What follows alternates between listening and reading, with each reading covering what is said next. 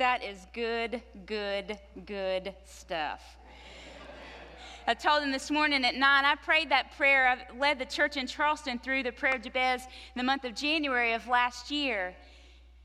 And we ask God to bless us, and we ask God to enlarge our territory and keep God's hand upon us and not let evil harm us. And look where I stand. Prayer changes things, folks. Prayer changes things. God will enlarge your territory if you just ask Him. Be careful what you ask. Pray with me. God, thank you. God, thank you. that regardless of what you're planning, you've brought us to such a time as this. And as we open your word and as we share together, God, I just ask that you enlarge our territory and that you increase what you've given us, God. And I just ask that you use me. Set me aside, God, and speak through me so your people can hear your word and hear you calling them forward as you've called each of us. Thank you, God, for what you'll do in this place. In the name of Jesus, Holy Spirit. And for the glory of God, have your way in this place, in our hearts this morning. In the name of Jesus Christ, who gives us hope. Amen. I'll begin as Reverend Kristen began last week. Welcome to the wilderness, or perhaps welcome back to the wilderness, where we'll begin this 40 days of journeying through the wilderness as we prepare for this season and as we prepare for resurrection. During this season, we are making our way through that book, The Waywards Daily Itinerary for Lent. And we're doing this in our Lenten study groups, and we're doing this individually. And I'm asking that we reflect today. Last week, we reflected on holy foundations, but I'm asking this week that you consider with me the topic Godward callings. We began our Ash Wednesday service this year with the scripture reading that Wayne read this morning when God called Abram and bid him to go from his country to the land that God would show him. And then in verse 4 that we did not read, it goes on to say, So Abram went. Last Sunday, Reverend Kristen led us on Jesus' initial journey from his baptism, where she said the heavens ripped apart, thus demonstrating to us that there was no longer separation between heaven and earth, no longer separation between God and humanity. Then she said that Jesus heard God's confirmation on his calling, on his mission, and Jesus was reminded by God that God was well pleased with him and his willingness to go and share. And now we hear God saying the same thing and receiving that same confirmation as she led us by saying God was well pleased with us, and I would suggest God wants us to keep going. She reminded us that the Gospel of Mark starts right if right after that commendation to this part of the scripture that says, and immediately the Spirit led Jesus into the wilderness for 40 days, where he was tempted by Satan and ministered to by the angels. Hmm. From baptism to wilderness to temptation. Ever been there? Then Reverend Kristen said that following Jesus' time in the desert, he left that wilderness and went to Galilee where he proclaimed the good news, saying, The time is fulfilled and the realm of God is at hand. Come near, repent, she said. Turn toward God, not away from God, and believe the good news. We left here inspired, didn't we? When she was preaching, didn't you want to just jump up and start shouting, Lord, I'm turning toward you? And I want you to know that I know now you are well pleased with me. And then didn't you want to leave here sharing that good news? I know you did. I know, I know you all did, leaving, sharing good news that God was well pleased and had a task for us to do. Abram, in our scripture lesson for this morning from Genesis, left his own baptism of sorts the comforts and familiarity of home, and he left for the unfamiliar and potentially uncomfortable land that God was going to show him. Somehow, without an heir and with no real roadmap, Abram believed the promises of God that God would give him an offspring that he did not have as of yet, and that God would provide through that offspring and use his family that God declared without number, even the grains of sand on the ground to change the world. So Abram set out to follow God's calling. That takes a lot of guts, doesn't it? God was blessing him and enlarging his territory for sure, just as the gospel ensemble just reminded us. But if you think about it, throughout the scripture, God has called many unlikely characters out of their comfort zones and into places where their territory would be enlarged and where they would be used by God to change the world. Consider Moses. Born in the midst of poverty and the atmosphere of genocide, his mother, in order to save his life, shipped him down the river, and he ended up in, of all places, Pharaoh's palace, where he grew up amid privilege in that home. And then, when he became an adult and having left the comforts of that palace living, he, being a Hebrew, witnessed an Egyptian beating a fellow Hebrew, one of his own people. And so, what does Moses do? He kills him. One who early in life had escaped his own death had caused the death of another. You know how the story goes. Somebody say, God can use anybody. They're my backup, can you tell? we didn't even practice that. After some time had passed, the scripture in Exodus goes on to tell us that Moses was then keeping the flock of his father in law, Jethro. That's a cool name, isn't it, Jethro? While on the Mount of Horeb, an angel of the Lord appeared to Moses, and of all things, the flame of a bush that was burning, yet was not consumed. Tell me, God won't just use anybody to spread the good news, but God will use anything. A burning bush. Can you believe it? God is amazing. And as Moses turned aside to see this great thing, God said to him, I've seen the misery of my people who are amidst slavery in Egypt. I have heard their cries, and I know of their suffering, and I have come to deliver them from the Egyptians and to bring them up to that good and broad land, a land flowing with milk and honey. So come, I will send you, Moses, to Pharaoh to bring my people, the Israelites, out of Egypt. Isn't that amazing? Moses was called back to the place from which he had come. Sometimes God takes us back to an experience that we've already had to help someone else who is just now experiencing it. God can use anybody to do something amazing. It may seem at first glance that the most amazing thing was that God spoke to Moses through a burning bush. And though that is quite impressive, I think the more amazing thing is that God called someone like Moses to deliver God's people. Moses had obviously made his share of mistakes, and he was no religious scholar, he was no community leader, he was simply a shepherd and yet had grown up in Egypt and had navigated that terrain. And so God sent him back there to help God's people. Bruce Wilkinson said in our contemporary reading for this morning from the Prayer of Jabez Our God specializes in working through normal people who believe in a supernormal God who will do God's work through them. When we ask God to enlarge our territory, God will bring opportunities and people into our lives. God can send any person. God will send any person. And God does send God's people. That's point number one. I forgot to do the disclaimer. I'm a Baptist, so I always have three points. That's point number one. point number two is this God can use any situation. Consider the story of a little girl named Tess and her bold request for a miracle. Tess was a precocious eight year old little girl, and one day she overheard her parents talking in a very serious, quite somber tone about her little brother, Andrew. Tess didn't understand everything that they were saying, but she got the gist of it. Her little brother, Andrew, was very, very sick, and they were completely out of money. She heard her parents discussing that they would have to move out of their house and rent a small apartment because they didn't have enough money to pay all the doctor bills and the house payment as well. And on top of that, from what the doctors had told them, only a very expensive surgery could potentially help Andrew, and they didn't know anyone who had any money to lend them. Then Tess heard her overly discouraged dad say to her extremely tearful mother in a whispered desperation, Only a miracle can save Andrew now. Tess heard this, ran to her room, and pulled out a jelly glass jar that was in its hiding place in the closet.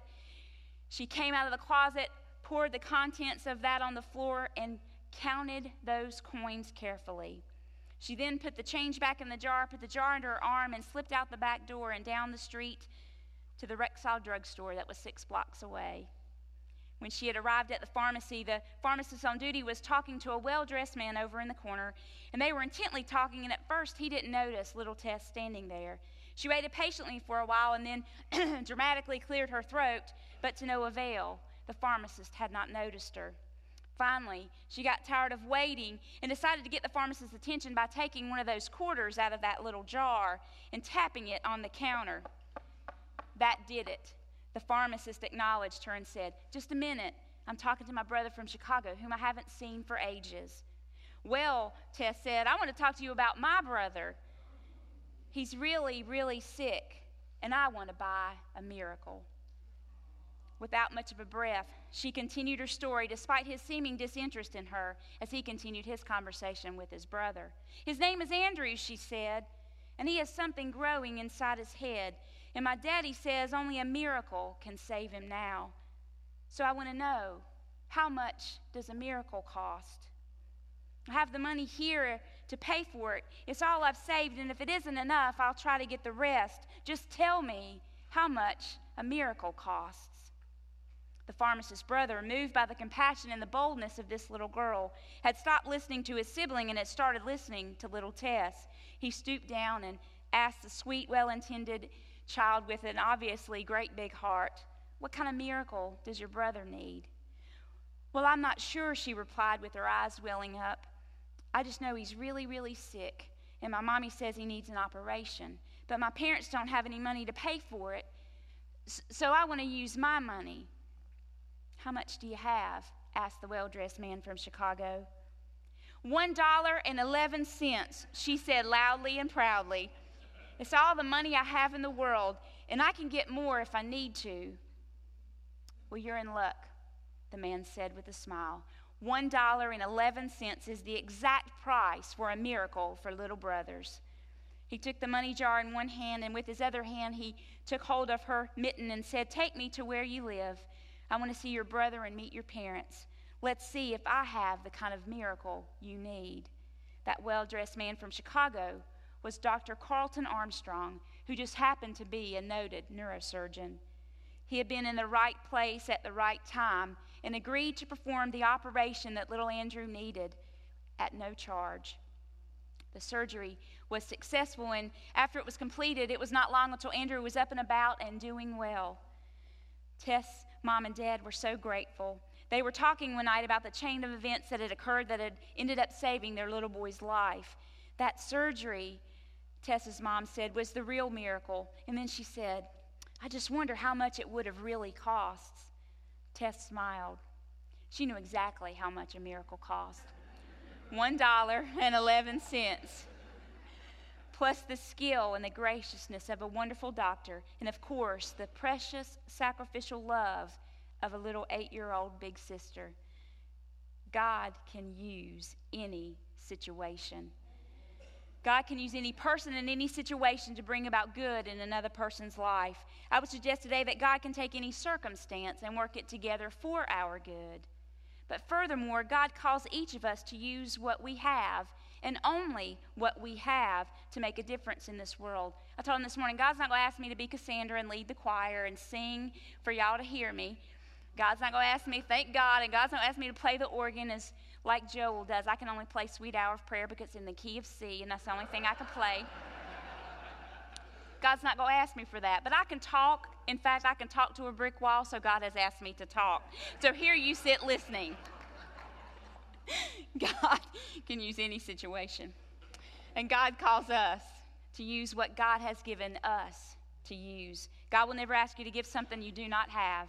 Little Tess broke open her piggy bank and gave its entire contents to save her little brother.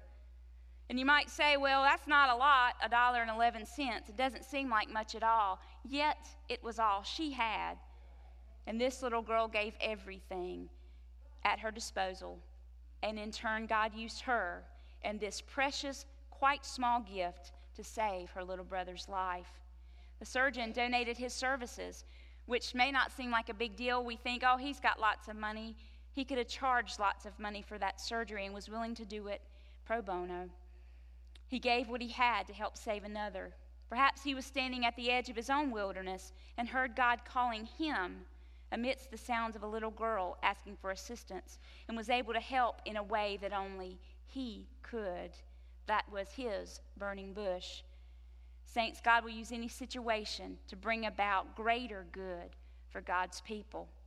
It's a great story. It's powerful because it reminds us in a dramatic way that the Spirit of Christ can call and commission us, can empower and enable us to be a willing vessel to bring about hope and help for other people, even in the midst of their own wildernesses. Moses and Tess and this doctor are living proof that God can call and not only call, but God can use any person and God can utilize any situation. And so, lastly, not only does God use any person and utilize any situation, but God can operate in any place. I just moved here. We just moved here last year. It's not been long, and and I don't still know how to get many places. I can get to the Walmart that's across the street, and I know how to get to the church, and that's pretty much it. So yeah. But I ventured. I looked in the phone book. I needed my hair cut about a month ago, and I ventured through the phone book and found a salon right near where we live, and they were open on Mondays, which is kind of unheard of. And I called to make an appointment and scheduled it for the next morning at, at 9 o'clock. So on Tuesday, I go up to this shop, and I, I go in, and there's only two other people in the place, and they ask my name, and I tell them I had an appointment at 9, and she's looking in the computer, and she can't find anything.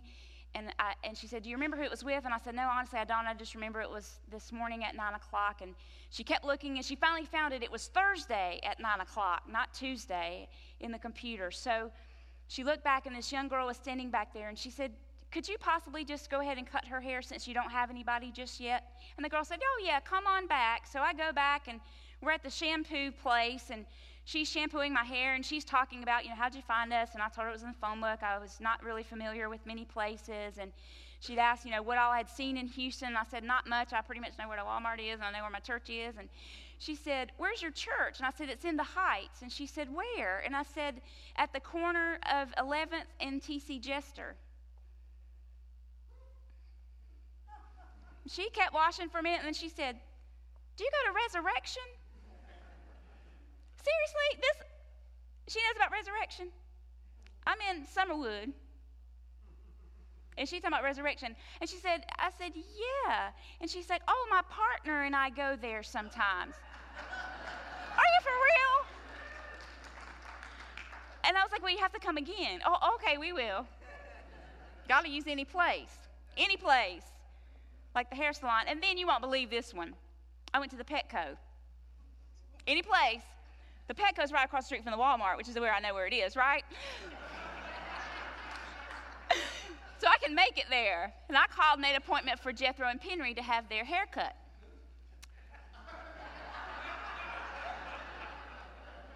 I get there, their appointment's at 8 o'clock. 8.05. 8.10. I'm still standing outside with my two dogs. 8.15, the manager comes in to unlock the door. The little man that was the groomer for the day was out there with me, and we were having a little conversation, had a good time. And anyway, he treated my dogs, and then when I came back two or three hours later to pick them up, he took me to the front desk to pay for my dog's haircuts. And um, he said, I'm going to get you a discount because you had to wait so long. I was like, I'm glad you said that because I was going to ask, but I'm glad you're doing it for me. Don't make me wait, please. Anyway, so I'm standing there, and the lady asked what my name was to pull me up in the computer so she could put, you know, ring me up there. And I said, My name is Terry Steed. And he said, What's your name? And I said, Terry Steed. He said, Are you a minister at Resurrection? And I said, Well, sort of. And he said, He said, my mother goes there. I said, Who is your mother? and he said, Angelique. And I was like, Angelique, I love Angelique. She's one of my favorite people.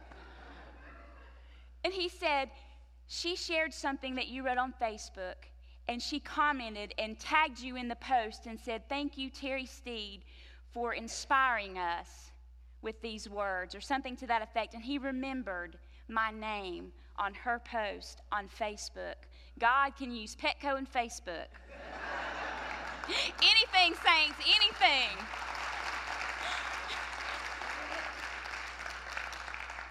And when I said, Oh, I love Angelique, and he said, She was a godsend to me when I was homeless a few years ago. And she helped me and was such an inspiration to me at the Petco. I'm in front of someone. I lived in Charleston for almost four years. There's only max 600,000 people in that place. And anywhere I went, nobody ever asked me, Are you the minister at MCC Charleston? Or, eh, nobody ever asked me that. But I come to the fourth largest city in the country where there's 4 million some people around here.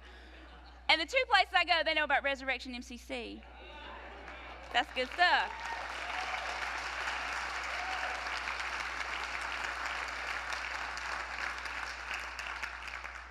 God can use any place to share the good news, even places that you unexpect and people you unexpect.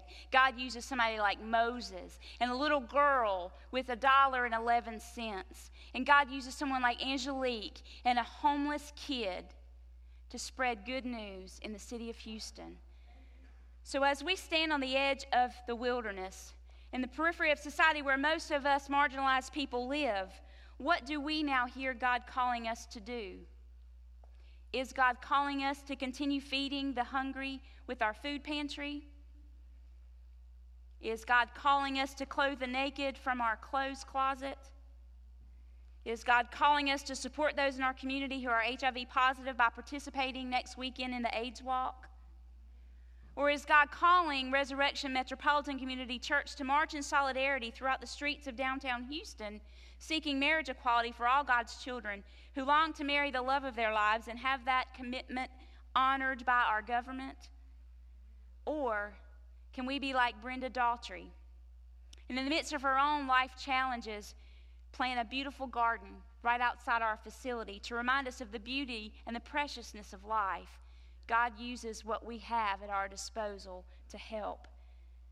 Or if you were here for the Psi Summit a, a couple weekends ago when Reverend Elder Ken Martin was here, and he told us about this, where else can we share the beautiful diversity in the church world than in a place like MCC? Where else are you going to find Catholics going to the same communion table as Methodists and Presbyterians and Episcopalians and Pentecostals? Where do you find that? Where else can Church of God in Christ folks and Baptist folks sing the same gospel songs during worship service? Where else can you find such a rich diversity? Look around you. Look around. God's people are beautiful and around us, and nowhere else are you going to find such rich diversity as a place like MCC. Saints, God is calling us to this and so much more. As we stand at the edge of our wilderness, and as you, as you stand at the edge of your own, I ask you to listen carefully and watch intently to what God is calling you to do. You see, you are uniquely gifted and also adequately prepared to change your world. Likewise, we are, as a community of faith, uniquely gifted and adequately prepared to change our world. I promise your calling will include God's blessing and you can count on God if you ask Him to enlarge your territory. God calls and can use any person. God call, calls and can utilize any situation.